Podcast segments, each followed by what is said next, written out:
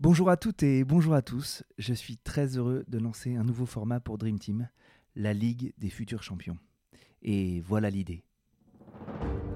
Derrière Decathlon, l'équipe Nike, Beansport, Mediapro, Adidas, ces gros mastodontes de l'industrie du sport naissent de nouveaux acteurs, de nouvelles idées de boîtes qui deviendront les champions de demain. Sur un format Pitch-moi ta boîte, je reçois des entrepreneurs ou des responsables de business unit qui dévoilent leurs idées, décortiquent leur marché et partagent leurs ambitions. Bref, on va construire ensemble une véritable boîte à outils pour entreprendre dans le sport. Bienvenue dans la Ligue des futurs champions, un nouveau format de Dream Team Podcast. Je suis Pierre Moreau et j'espère que cet épisode vous plaira.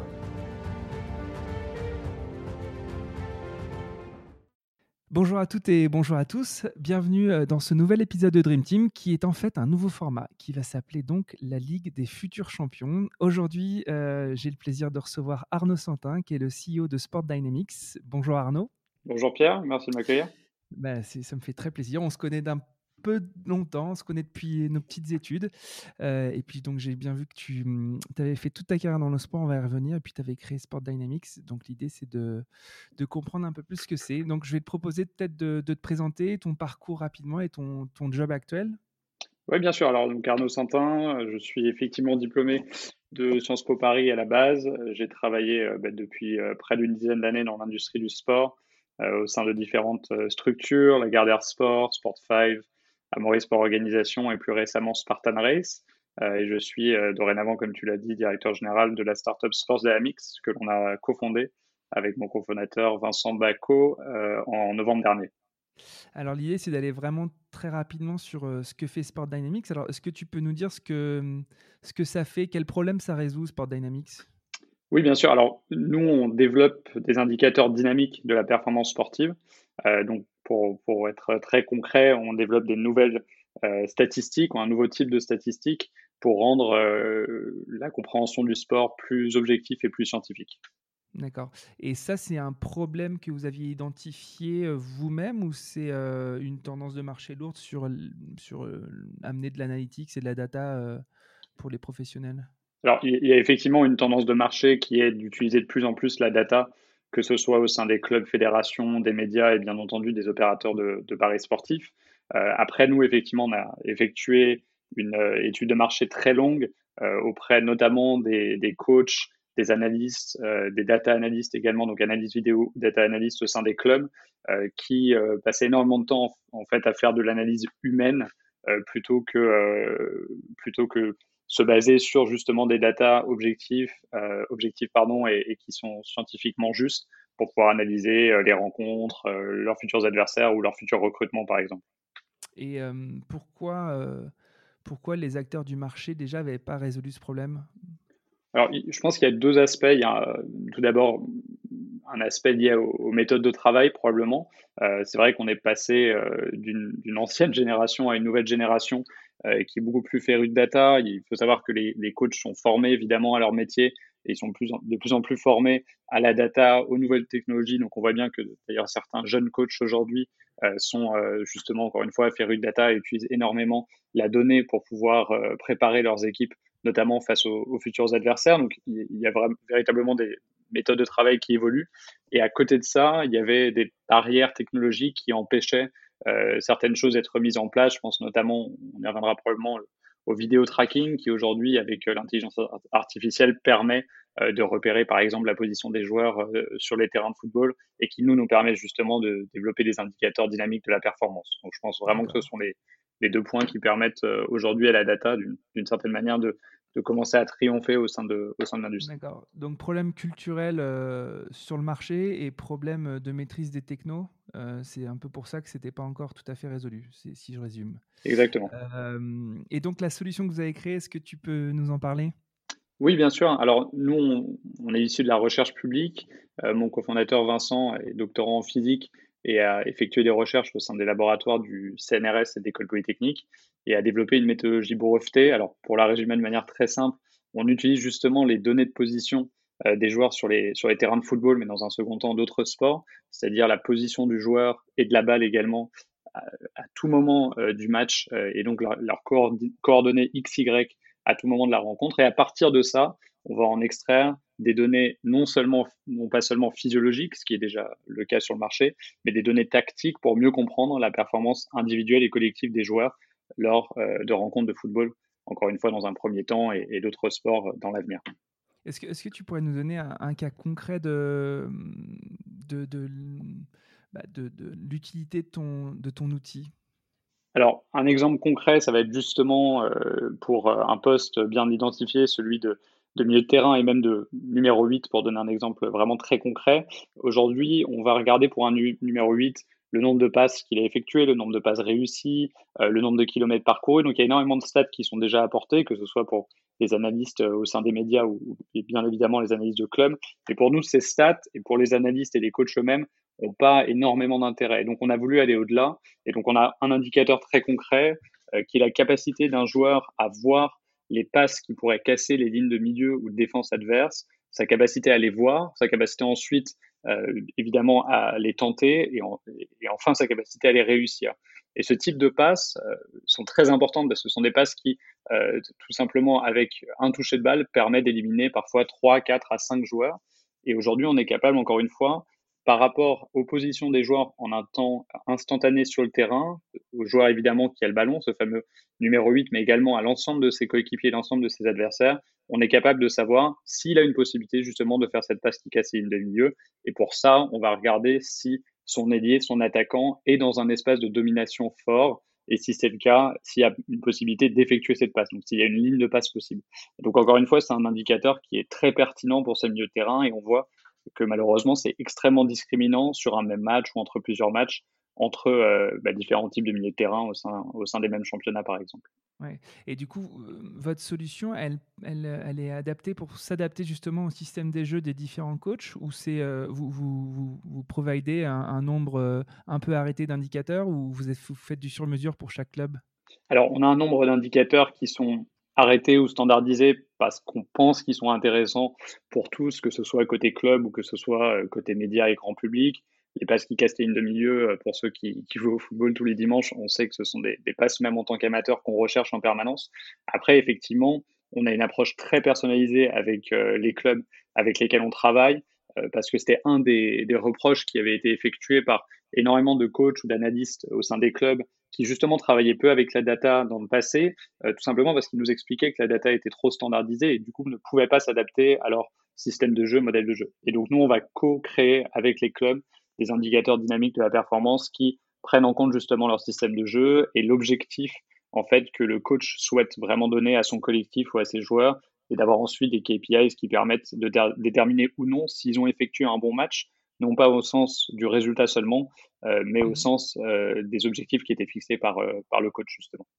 Et là, les, premières tractions que tu as, parce que tu as, déjà des clients, et est-ce que tu as déjà des indicateurs de, satisfaction? Est-ce que vous avez déjà des, feedbacks positifs de la part des utilisateurs? C'est quoi un peu les, retours que tu as alors, c'est compliqué parce qu'on est, euh, vraiment très jeune sur le coup.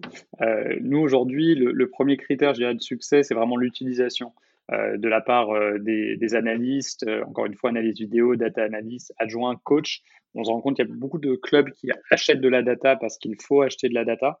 c'est quelque chose voilà, qui est très tendance, entre guillemets. et en l'occurrence, nous, on souhaite vraiment que nos outils soient utilisés. C'est pour ça qu'on va les personnaliser au maximum. donc ça, c'est vraiment le premier critère. Après, euh, bien évidemment pour euh, jauger ou non de, je dirais, euh, la pertinence de nos indicateurs et la capacité des clubs à vraiment progresser grâce à nos indicateurs. Ça se fait sur une saison complète et on vient de démarrer justement notre première saison complète avec les clubs. du coup, on sera, je dirais, potentiellement jugé plus tôt mmh sur, sur la fin de la saison pour voir si nos indicateurs ont permis au coach, encore une fois, de faire passer les messages et aussi de bien préparer les adversaires. Donc tu, disais le marché, enfin les clients, c'est euh, c'est essentiellement les clubs professionnels, alors pas que le football, même si vous avez euh, commencé par le football. Et à l'intérieur de ces clubs, c'est plutôt les coachs et les analystes. Euh, est-ce que tu pourrais peut-être nous préciser un peu plus qui sont bon, les clients actuels et les clients de demain? Alors les clients actuels, on est vraiment focalisé sur les clubs, comme tu l'as dit, et sur le football dans un premier temps. Euh, il y a vraiment trois types, euh, je dirais, de, euh, de produits. Il y a un produit qui est vraiment designé pour la préparation de l'équipe en tant que telle, euh, un second produit qui est designé pour l'étude de l'adversaire, et ensuite un troisième produit qui est en cours de développement qui est lié au recrutement. Alors recrutement soit de futurs joueurs, soit la vente justement de, joueurs actuels de l'effectif. Donc ça, c'est vraiment le premier marché, hein, notre marché primaire. Puis ensuite, on a un marché secondaire, un marché tertiaire, que sont euh, les médias, les opérateurs de paris sportifs. Et au niveau des sports, on a évidemment euh, commencé par le football mais également par le rugby au cours de, notre recherche fondamentale. Euh, et on sait qu'on est capable d'adapter la technologie à la plupart des sports collectifs et également euh, certains sports affiliés comme le tennis par exemple. Mais il y a peut-être, enfin, vous, votre focal foot, elle est due à euh, une appétence pour ce genre de, de service plus forte que dans les autres sports ou c'est parce que les gens sont aussi à même de dépenser plus pour ça? Enfin, qu'est-ce qui vous a fait choisir finalement le football en premier? Alors, ce sont vraiment les barrières technologiques qui sont euh, les plus limitées dans le football. Euh, si je vais donner un exemple concret, celui du rugby, on avait fait énormément de tests, notamment avec le, Racing Métro ou même plus récemment euh, des discussions avec la Fédération française de rugby. Le, le, problème principal du rugby est tout simplement que ces fameuses données de position dont on parlait tout à l'heure, on n'y a pas accès aujourd'hui. Alors, c'est plus compliqué technologiquement pour le rugby tout simplement euh, car on peut perdre des joueurs assez facilement, notamment dans les malls, les mêlées, etc. Euh, mais mhm. c'est vrai qu'il n'y a pas forcément de prestataire aujourd'hui qui s'est engagé en vidéo tracking sur la voie de fournir euh, justement ces données de position à l'ensemble des clubs français, à l'ensemble de la fédération sur toute une année, parce que c'est justement un marché qui est plus limité euh, au niveau du rugby versus le football, le basket ou d'autres sports. Mais du coup, nous, par ricochet, effectivement, c'est plus compliqué euh, au niveau technologique de travailler avec les clubs de rugby ou avec les fédérations. D'où le fait qu'on a pu euh, opter pour le football dans un premier temps. Et est-ce que, est que le marché primaire ou secondaire dont tu parlais, vous êtes parvenu à le, à le chiffrer en, en volume d'euros que ça représente ou en nombre d'acteurs que ça représente? Alors c'est assez important puisqu'aujourd'hui on peut d'ores et déjà travailler avec euh, près d'une dizaine de ligues au monde, euh, avec à chaque fois donc évidemment les, premières divisions, voire les secondes divisions. Tu as à peu près une quarantaine de clubs x 10, donc tu as potentiellement 400 clients sur des chiffres d'affaires potentiels. Alors pour les trois briques réunies, de 100 à 150 000 euros par client. Euh, et là, on mhm. parle vraiment que d'un seul sport sur un nombre de ligues limité, puisque dans un second temps, les barrières technologiques, encore une fois, vont s'abaisser. On va pouvoir aller capter des ligues euh, plus, euh, je dirais, de manière plus importante. Et puis ensuite, euh, évidemment, il y a les autres marchés dont on a parlé, le marché du média, du betting et, et, les autres sports. Donc, on a un marché potentiel qui est assez important en termes de valeur par rapport au fait que au départ, on est sur un marché B2B et dans, dans un secteur plutôt fermé et dans lequel il est difficile d'entrer, notamment mmh. lorsqu'on est une jeune startup. D'accord. Euh, parlons un peu des, concurrents ou alors des, gens qui vous inspirent. Peut-être commençons par euh, les gens qui vous inspirent. Est-ce qu'il y a des, modèles équivalents à ce que fait Sport Dynamics, euh, peut-être aux États-Unis, en Angleterre? Est-ce que ça vous aide? Est-ce que c'est des références pour vous? Alors, il y a effectivement énormément d'acteurs qui sont imposés sur le marché de la data euh, je pense notamment à des sociétés comme Huddle, par exemple. Alors, Huddle, c'est assez différent de nous. C'est vraiment un, logiciel d'édition vidéo. Alors, ils ont racheté depuis euh, d'autres euh, d'autres filiales, de sociétés devenues des filiales, mais ils sont vraiment imposés. Aujourd'hui, Huddle, via ses différents produits, sont présents dans quasiment tous les clubs de football français et aident justement les analyses vidéo sur le coup spécifiquement à pouvoir euh, analyser euh, les différentes rencontres euh, de championnat et, de coupe. et eux, ont levé plus de, plus de 100 millions de ah dollars il y a maintenant quelques années, donc c'est effectivement un bon exemple. Mhm. Après, c'est vrai que nous, on est un peu plus loin sur la chaîne de valeur, on pourra en reparler, et du coup, on n'a pas pour nous aujourd'hui de concurrents directs, on a plutôt des concurrents indirects, que ce soit en France ou à l'international.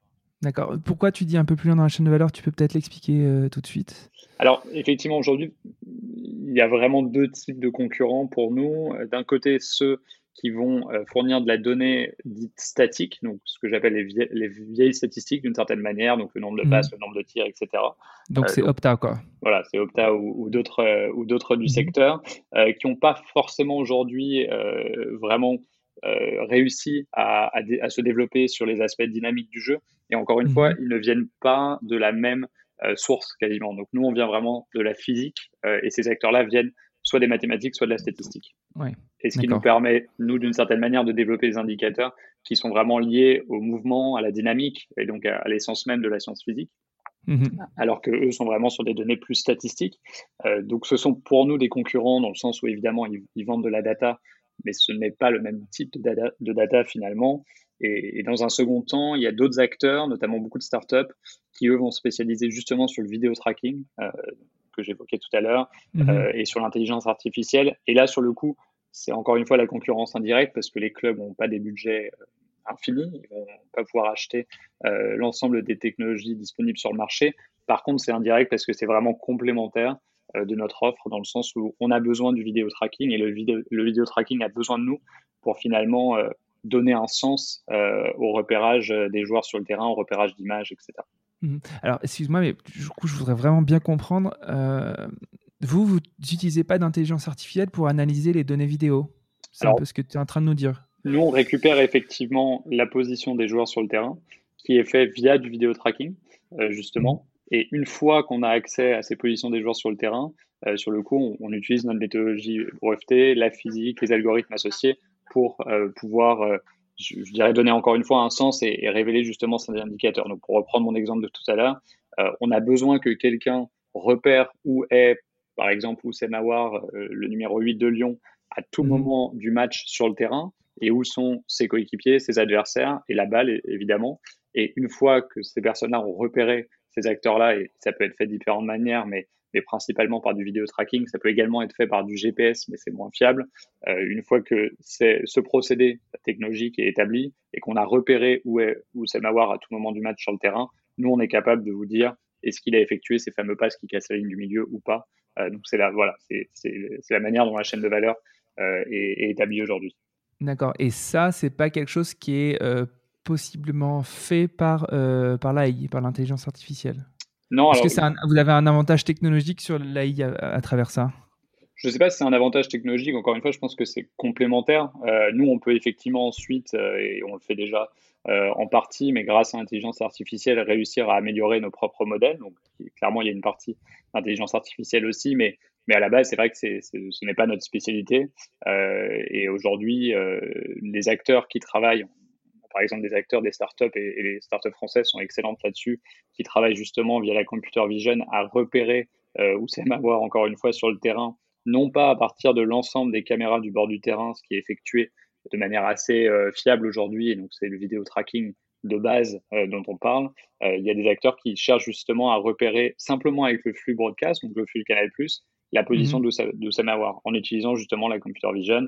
Ça, c'est quelque chose, encore une fois, que nous, on ne fait pas, mais qui est fait par mmh. d'autres startups et qui nous permettra à terme, alors, de repérer euh, la position de Samawar, on n'en a finalement pas vraiment besoin parce qu'elle est déjà repérée via les caméras bord de terrain en Ligue 1. Par contre, mhm. effectivement, on n'a pas forcément accès aux caméras euh, bord de terrain d'un championnat uruguayen ou biélorusse et dans les perspectives de recrutement ou, euh, par exemple, de betting pour pouvoir mhm. vraiment mettre en place un indicateur dynamique de la performance. Dans ces cas-là, on, va pouvoir travailler avec ces, startups qui sont, euh, elles, spécialisées en computer vision, justement. Ok. Euh, comment ça gagne de l'argent, Sport Dynamics? Alors, on vend des licences annuelles justement pour l'utilisation de, notre logiciel et des indicateurs de dynamique de la performance associés. L'avantage de notre côté, c'est que tout est automatisé. C'est-à-dire qu'une fois que mhm. la R&D est effectuée, une fois qu'on a développé les indicateurs avec les différents clubs, euh, ça tourne automatiquement. Il n'y a aucune intervention humaine de notre côté. Euh, donc nos coûts, ils sont limités d'une certaine manière euh, à la R&D. Alors ce sont des problèmes de R&D très conséquents et mhm. ce sont des ingénieurs d'un certain niveau. donc, c'est évidemment. Il y a un coût de setup important. Il y a un coût de setup important et, il y a un coût au-delà de ça, je dirais, de suivi justement mhm. de la relation avec les clubs. Notre objectif, c'est justement en permanence d'être dans la R&D par contre, on n'a pas de coûts de production euh, hors coûts standard, évidemment, software, hardware, qui sont, euh, qui sont importants puisque, euh, puisque tout est fait de manière automatisée. Ce qu'il faut savoir aujourd'hui, c'est que sur des statistiques plus anciennes, il y a encore énormément de choses qui sont repérées à la main. donc, vous avez mhm. certains acteurs aujourd'hui qui ont, notamment en Angleterre, des centaines d'analyses qui repèrent humainement et manuellement certaines statistiques. aujourd'hui, nous, c'est pas du tout le cas. Tout, notamment Opta. Pour ne pas les citer. Voilà. Non, mais j'avais écouté un, super podcast avec un, ancien d'Opta et en fait, j'étais très surpris d'apprendre qu'ils étaient tous à la mano en train de noter les stats. Euh, bref, c'était un fun fact. Bah, vous avez, oui, bien sûr. Et, typiquement, aujourd'hui, tu as pour, pour le top 14 de rugby, je sais qu'il y a plusieurs analystes qui passent leur week-end à compter le nombre de pénalités, le nombre de touches, le mmh nombre de drops qui sont effectués, qui sont réalisés. encore une fois, ce sont des coûts humains qui sont très importants. Alors, ça limite, l'argument, c'est que ça limite justement le, je dirais, la, les possibilités de se tromper. En l'occurrence, c'est pas du tout le cas. Il, suffit que l'analyste soit un peu moins en forme pour et, un week-end un peu plus compliqué pour ne pas bien compter le nombre de pénalités. Et on l'a vu, il y a d'ailleurs certains certains acteurs sur Twitter qui, qui s'amusent à comparer les, les, stats de certains matchs de, euh, de championnat de top 14 avec euh, donc les stats officielles avec ce qui s'est réellement passé et c'est parfois assez flagrant. Mais en mhm. réalité, c'est qu'aujourd'hui, il n'y a pas de modèle euh, finalement pour pouvoir bah, tout faire de manière automatisée sur certaines de ces statistiques. Par contre, nous, nos indicateurs dynamiques de la performance, une fois qu'on a les données de position des joueurs, tout est fait automatiquement et ça tourne en quelques heures seulement et c'est restitué au club, euh, encore mmh. une fois, de manière automatisée. Donc tu disais, ça, pour revenir sur le modèle économique, euh, c'est un abonnement annuel parce que l'idée c'est de suivre les clubs euh, sur une année avec un coût de setup assez important. ça, c'est pour ton marché primaire. Est-ce que pour ton marché secondaire, tu as d'autres modèles économiques et tu as d'autres revenue streams envisagés? Alors aujourd'hui, on n'a on pas de clients sur les autres euh, modèles. Justement, on est en train de, on est en train de faire un test euh, avec un, un média assez important en France. Euh, alors, est-ce que le modèle, le modèle sera différent, c'est certain. alors, un média assez important en France, dans le sport, il n'y en a pas 36 000. Tu ne peux pas le citer? Non, on est, en, on est en test depuis le début de l'année. Alors, ça a été un peu compliqué avec le Covid, avec la chaîne L'équipe. Voilà, c'est, on est en début de, de projet avec eux. L'idée, justement, c'est qu'eux souhaiteraient utiliser ce type d'indicateur pour euh, les débriefs euh, des matchs et, les grandes soirées sur, sur la chaîne L'équipe, notamment mhm. l'émission L'équipe du soir. Et en l'occurrence, euh, c'est du coup beaucoup plus récurrent, encore plus récurrent, je dirais, que les clubs où ils ont accès à leurs indicateurs de manière systématique, mais une fois par semaine. sur le coup, la chaîne L'équipe, ils débriefent tous les soirs, donc c'est certain que ça sera un modèle différent. Et il est certain également que ça sera un nombre d'indicateurs beaucoup moins important. On se concentre dans un premier temps sur des scénarios qui se reproduisent très fréquemment dans, dans les matchs de football. Typiquement, euh, il y a un scénario qu'on a identifié qui, est assez simple, mais euh, qui va permettre d'identifier certaines choses qui se sont reproduites plusieurs fois dans le match. Euh, donc, mhm. ça peut être un, arrière gauche, par exemple, qui a mal couvert son aile défensive et de pouvoir justement montrer dynamiquement comment ça, s'est passé plutôt qu'avoir simplement le journaliste sportif qui donne son avis sans avoir ah, de, data, de, data, pour vraiment pour vraiment euh, mettre, euh, mettre en avant de manière scientifique, encore une fois, son, son argument. Ouais, mais d'ailleurs, en réfléchissant à, à, ce marché secondaire euh, et notamment les médias qui n'ont pas les droits télé, parce que vous, vous apportez de l'analyse dynamique pour des gens qui n'ont pas forcément les droits de, à l'image. Et, et, en effet, pour l'équipe qui, qui, en fait, moi je suis parfois les, les soirées d'équipe, j'ai eu la chance d'interviewer Messaoud Benterki dans, dans, le podcast eux, ils brodent beaucoup sans avoir les images et vous, vous apportez euh, un contenu nouveau euh, pour des gens qui n'ont pas les droits. Euh, c'est quand même potentiellement assez intéressant pour eux. Enfin, je me dis juste que dans, ce marché où avoir les droits à l'image sont, sont, deviennent un petit peu compliqués, apporter du contenu un peu de manière différente, c'est surtout certainement un gros marché pour vous. Bref, je m'évade un petit peu. Aujourd'hui, ils font de la réalité augmentée. Donc, si tu suis notamment certains débriefs de matchs de l'équipe de France, ils, utilisent la réalité augmentée pour montrer certaines séquences euh, justement en RA parce qu'ils n'ont pas les droits. Euh, et nous, justement, l'idée, c'est de venir se pluguer sur cette RA pour la rendre encore plus dynamique et, euh, et d'une certaine manière, ok, pour dire, ben, on n'a pas forcément les images et les droits pour les matchs, alors sauf évidemment un droit à l'image de base et, et, certaines, certaines actions, certains buts de l'équipe de France. Par contre, on est capable de vraiment décortiquer l'image et dans ces cas-là, pour des fans de football, de voir une image en réalité augmentée avec, vraiment des positions dynamiques des joueurs, c'est d'une certaine manière pas forcément plus intéressant que l'image brute, mais par contre, c'est très complémentaire. Mmh ok. Euh, on passe peut-être euh, à l'après, parce que du coup, j'ai bien compris que c'était assez récent, mais qu'il y avait toute une, partie RD qui avait précédé finalement la, commercialisation de la, solution. Euh, est-ce que tu as déjà des des petites anecdotes un peu sympas à raconter ou des chiffres intéressants qui, pourraient nous permettre de, mieux comprendre le marché dans lequel tu es ou, ce que tu fais? Oui, alors on a peut-être deux, fun facts. La première, bah, justement par rapport à ce qu'on vient de dire, on, nous pose souvent la question de savoir bah, est-ce que ça intéresse vraiment les gens? Alors, on, on, entend souvent l'idée d'avoir des millions de sélectionneurs au moment du choix euh, des joueurs de l'équipe de France, au moment des débriefs des matchs. Justement, la chaîne L'équipe, euh, quand on regarde les audiences de l'équipe du soir qui sont en augmentation permanente et qu'on mhm. voit qu'après certains matchs importants, euh, ben, il y a plus d'un million de téléspectateurs ou d'auditeurs pour écouter des personnes finalement débriefer d'un match, ça montre bien à quel point les statistiques dans le football et une approche scientifique peut vraiment être utile à un sport, on sait, qui est, qui est culturellement très fort. Et puis après, pour être un peu plus, je dirais, dans, dans le lien avec ce que l'on fait, on s'est rendu compte encore une fois que certains de nos indicateurs euh, sont vraiment extrêmement discriminants. Et euh, on, a par exemple eu euh, l'exemple d'un quart de finale de Ligue des Champions malheureusement perdu à l'époque par le Paris Saint-Germain. Et on avait vu qu'un des milieux de terrain, que je ne citerai pas, en l'occurrence, avait eu énormément d'opportunités justement de casser les lignes de milieu et de défense. Et c'est son rôle, c'était son rôle à l'époque. Et sur le match en question, il avait eu près d'une trentaine de possibilités de faire ses passes. Euh, le PSG mhm. avait justement eu du mal à casser les lignes de l'adversaire.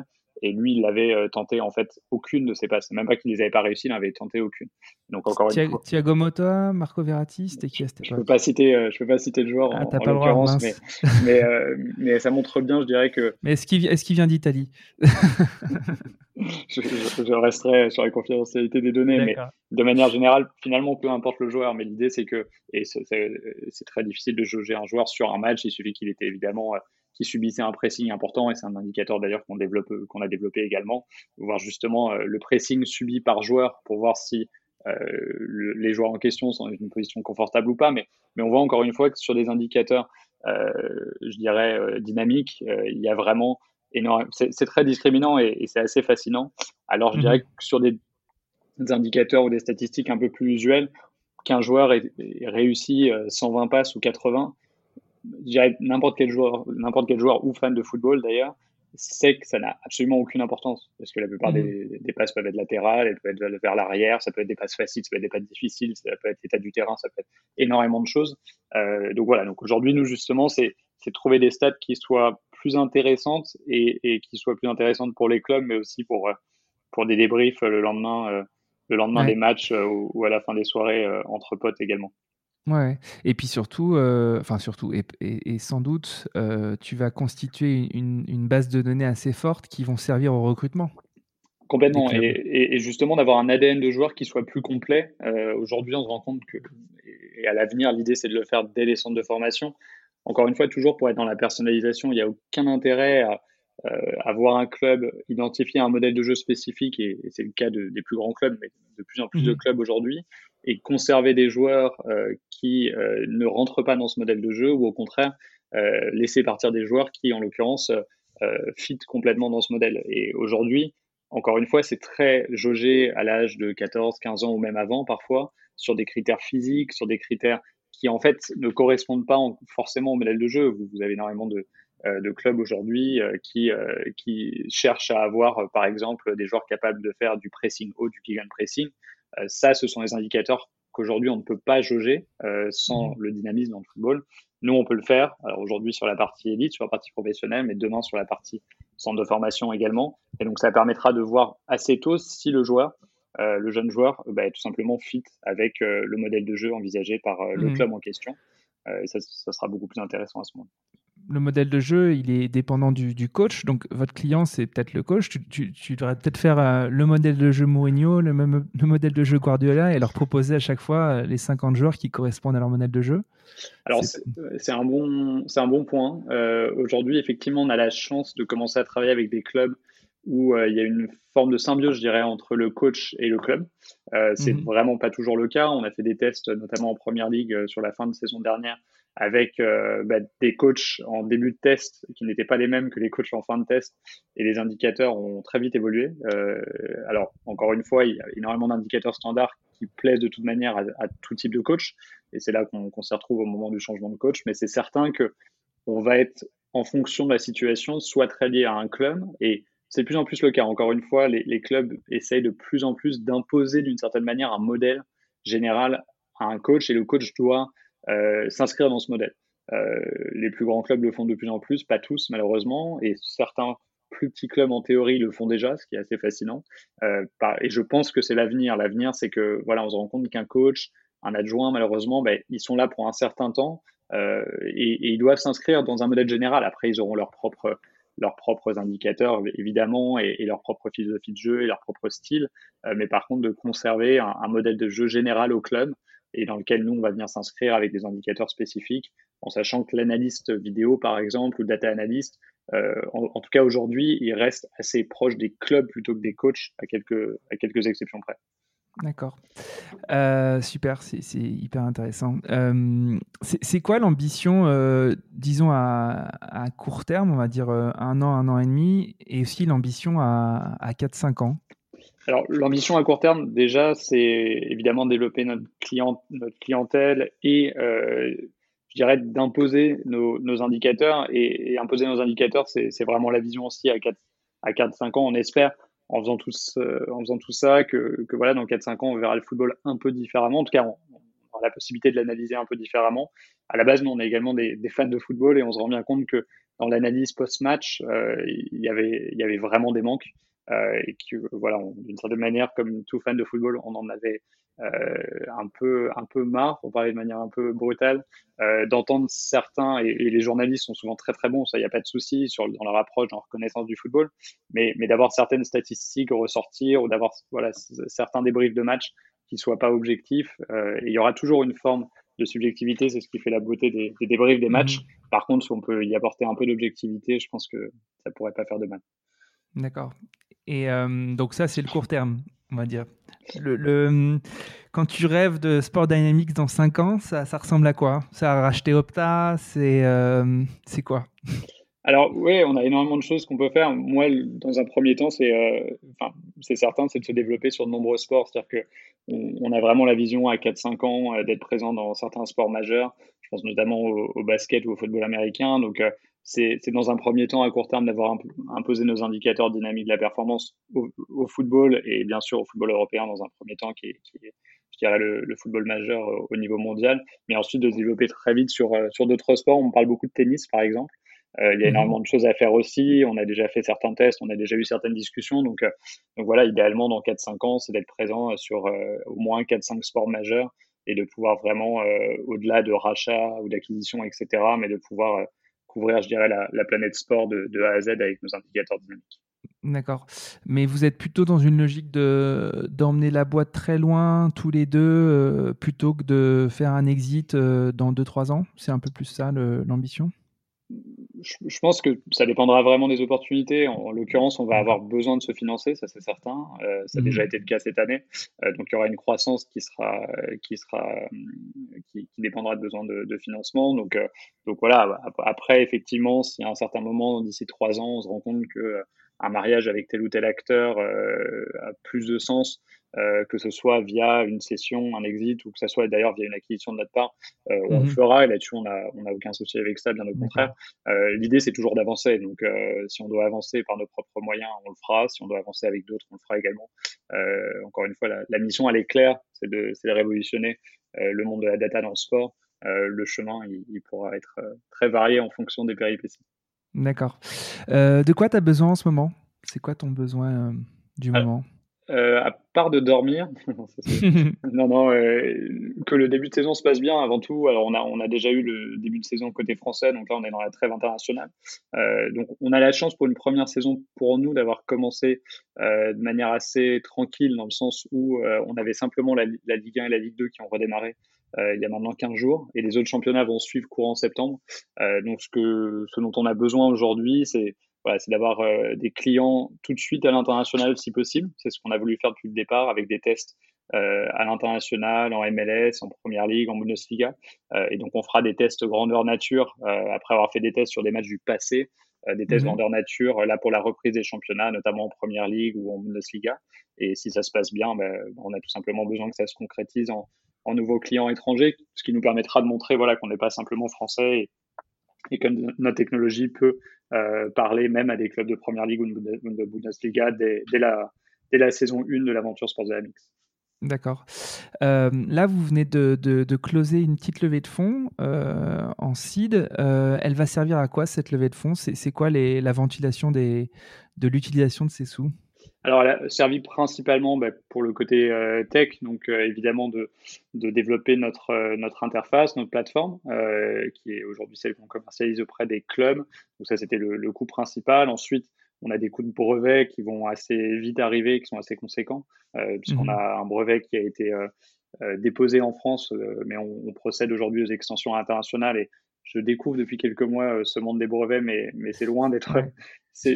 Alors déjà, pour déposer une marque partout dans le monde, c'est compliqué. Alors les brevets, j'imagine, ça doit être compliqué. Ça, coûte assez cher. Après, c'est évidemment le c'est justement notre edge technologique qui fait qu'aujourd'hui, euh, on a une capacité, euh, même si on est peu nombreux et qu'on n'est absolument pas connu au sein du, secteur euh, de la data, bah, de, pouvoir, de pouvoir justement récupérer des clients et pouvoir s'imposer. Donc, donc, on protège au maximum notre brevet, mais ce sont des coûts assez, assez importants, surtout à partir de l'année prochaine. Et puis ensuite, c'est principalement du recrutement, justement, pour, pour trouver des profils R&D qui soient, qui soient vraiment très forts, que ce soit d'un point de vue tech et et également d'un point de vue football.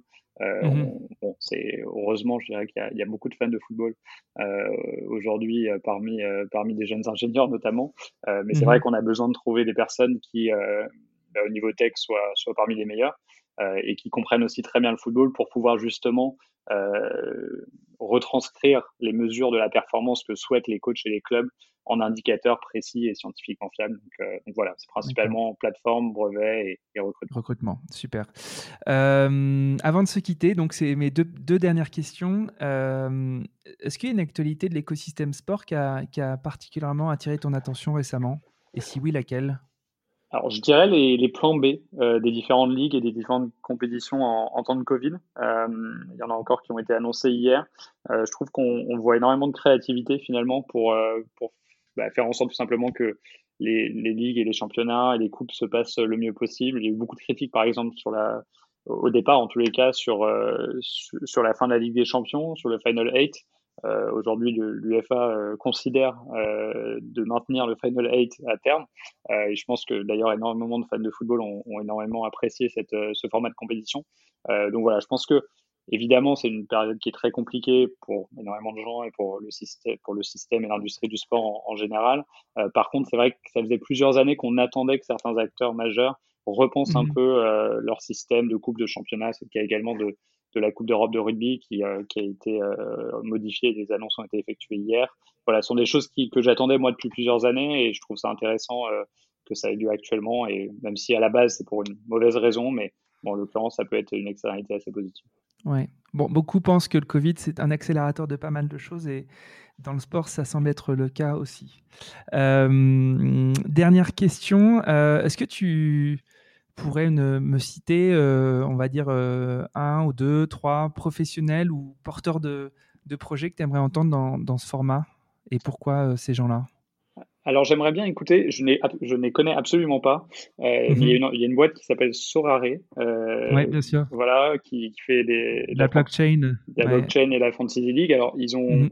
je dirais qu'ils ont euh, réutilisé un concept qu'on voit énormément dans la blockchain aujourd'hui, mais ça fait partie des rares startups françaises qui, qui accélèrent très rapidement. J'ai je trouvais ça très intéressant. On a un modèle assez équivalent, euh, justement, euh, de voir qu'ils sont alliés, par exemple, à un ancien joueur de professionnel allemand euh, mhm. pour, pour développer le projet, etc. Donc, vu que je les connais pas et que je trouve que le projet est assez cool, bah, ça m'intéresserait que tu, tu, puisses les interviewer. Ok. Alors, je vais t'avouer, j'ai déjà contacté le fondateur. j'ai pas encore de réponse, mais je, lui, je lui mettrai ce petit extrait dans ma communication avec lui. Il va, ça, va, ça va finir de le convaincre. Qui, tu avais d'autres idées en tête ou... Mais déjà, c'est super. J'adorais avoir euh, le fondateur Sorare, en effet. Alors, pas forcément, mais, euh, mais je ne manquerai pas de, D'accord, super. De, revenir vers toi. Euh, est-ce que je, tu peux bien mettre à disposition la, présentation ou le deck de ta boîte? L'idée, c'est de, en effet de d'ouvrir un peu cette culture startup ou en tout cas euh, de la Sportec, comme on dit.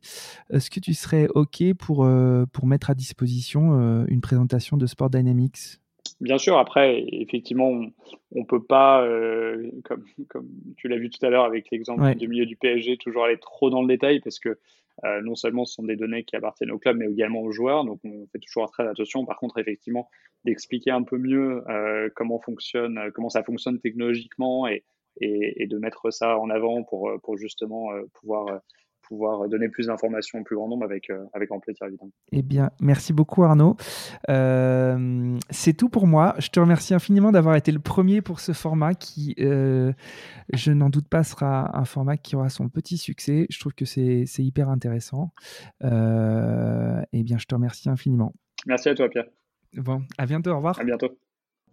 J'espère que l'épisode vous a plu et que vous avez appris plein de choses. Si c'est le cas, partagez-le à vos amis et sur vos réseaux je suis aussi très preneur de vos retours, de vos suggestions d'invités.